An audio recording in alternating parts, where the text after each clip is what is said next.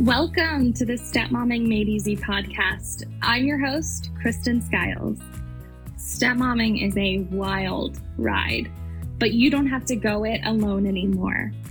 I'm here to give you validating insights and powerful shifts to build a stepmom life you love. This is your safe space. Welcome home, my friend. Hello, and welcome to the Stepmomming Made Easy podcast. I'm your host, Kristen Skiles, and I am so excited that you are here.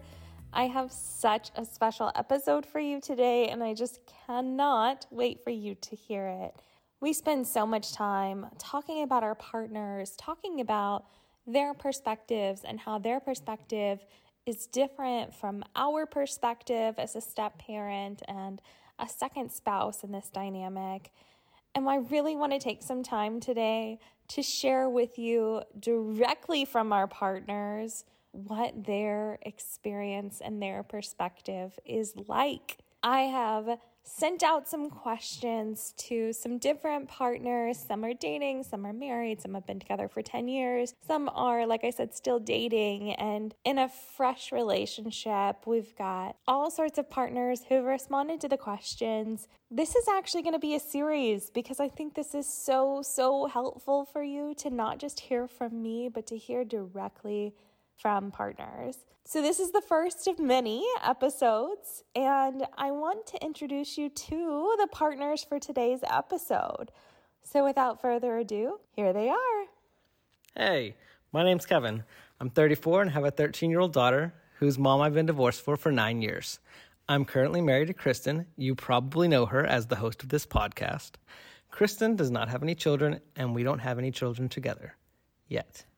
Hi, my name is James, and I am 41. I have one child. He's a 13 year old boy whose other parent I've been divorced from for 10 years. I'm currently dating. Hi, guys. My name's Jen. I'm 45 years old. I have a daughter who's 11. Her name is Mia. Her other mom and I have been separated for about eight years, I think, going on nine. I'm currently married to Beth McDonough. You guys might know her as the inclusive stepmom. She does not have any children besides Mia being her stepchild. So it's just three musketeers, and it's a pretty perfect family as far as we're concerned. Hello, my name is Pat Morgan. I'm 43 years old. I have two children Tyler, a son who is 12, and Holly, who's a daughter. She's 10. Been divorced from their mother for nine years now. I am married to Jennifer, and she has two children JC, who is nearly 17 now, and Chase, who's 14. Uh, we are a blended family. Uh, Jennifer and I do not have children together. Aren't they absolutely fabulous? So excited. All right, question one Is your current situation any less special than the relationship with your children's parent? No, I think there will always be history, and if two people are parenting, there's a respect for that history. There is also a respect for the new relationship and everything that that can bring. Oh, absolutely not. My marriage to Kristen is more special than any other relationship I've been in. I did experience some firsts with my first wife, but things with Kristen are still exciting and new because I'm experiencing them with her. It's different.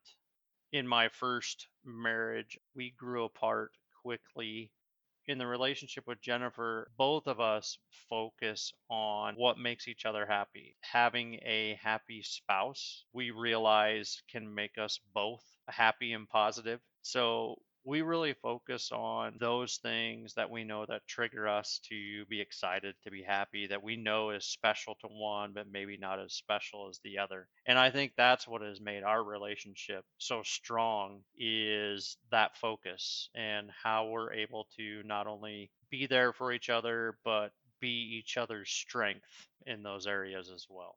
I actually think my current relationship is more special for a variety of reasons. The main one is that Beth and I have had to overcome a lot of obstacles that my ex and I didn't have to overcome involving Mia, actually. The fact that, you know, Mia learned to love Beth and Beth learned to love Mia. It wasn't just an automatic foregone conclusion. All of that made a huge impact on my life. Then, of course, Beth and I, I've learned from a lot of my mistakes in the past in order to be a better partner, I hope. And so that has helped make my current relationship even more special than any that I've had before. I would even say my past experiences and relationships have helped me to become an even better husband. I've learned from my mistakes, and we have a stronger relationship because of it. Question two How have lessons from your past relationship impacted your current one?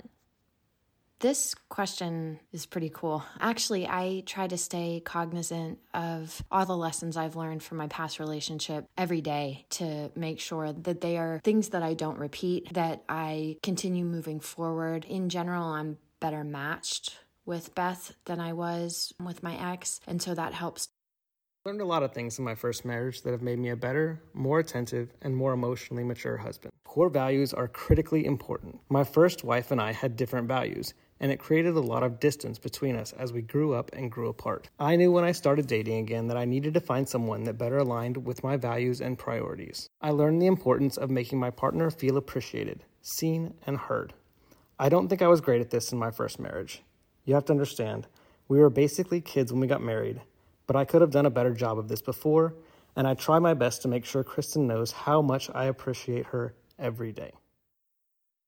If I think about the lesson of maybe my first marriage to where I am today in my marriage with Jennifer, you know, I would say that I ignored many things that I thought just came with a marriage. I think it has taught me what really matters in a relationship. Uh, for example, communication is important, but what's more important is how we are communicating. Uh, relationships take a level of emotional intelligence that you can not really learn in a classroom. Patience, I think, is especially important in today's society, definitely in relationships, and not just, you know, listening and, and hearing each other out, but being patient with the feeling. I think that's kind of where the you don't want to go to sleep mad, or, you know, just, just if you give it five or 10 minutes, you may feel less intense than you did before. Um, or if you sleep on it and then talk about it the next morning, you may feel less intense. Don't speak in anger. You should take time to collect yourself before joining the conversation like in How I Met Your Mother, when Marshall and Lily say, Pause. I would say more so today, what I've learned is being a person of showing care, showing affection, showing support for your partner and your spouse, and being there for them. I think just overall being there for them, even in those times where you feel like I'm dog tired and I've been working so hard, and maybe you just don't want to hear about their day. I think the biggest thing that you could do is turn that around, listen, show that you care, and, you know, maybe even during that time, show affection. I think that's what's really impacted me is taking that extra time to show that extra special attention to my wife and that's probably the biggest learning lesson for me Compromise, that's a big one. I think in all relationships, you have to compromise. But I think compromising is a sliding scale. Sometimes one person's going to be running at 20 and the other person needs to pick up the 80. And I think that's where the compromise can make a relationship strong is when you learn the nuances of your partner and when that needs to happen. When you do need to pick up a little bit more, when they've had the hard day, so you may need to just do the dishes or, you know, plan dinner. You know, it's a sliding scale and remembering that that's always not one sided, it's always back and forth. I'm a huge believer in taking lessons and not letting them go to waste. So I try to stay conscious every day of the lessons that I took from my past relationship to make sure that I'm putting them to use in a positive way in my current marriage. Question three. When your partner is feeling insecure about their role in your life, what is one thing you would like them to know? I just remind her I love her. I love who she is. I love who we are. I love how we are as a couple, as a team together. And I just remind her of that. And I remind her that, you know, I made this decision years ago to be with her, and there was a reason for that. I think that's real in a sense of what we're able to speak and how we're able to show that emotion clearly with each other. You're exactly what we needed, exactly what I needed. You make this family whole. Thank you so much for loving me and a child who you didn't have to love. Every day we have a choice, and I choose you.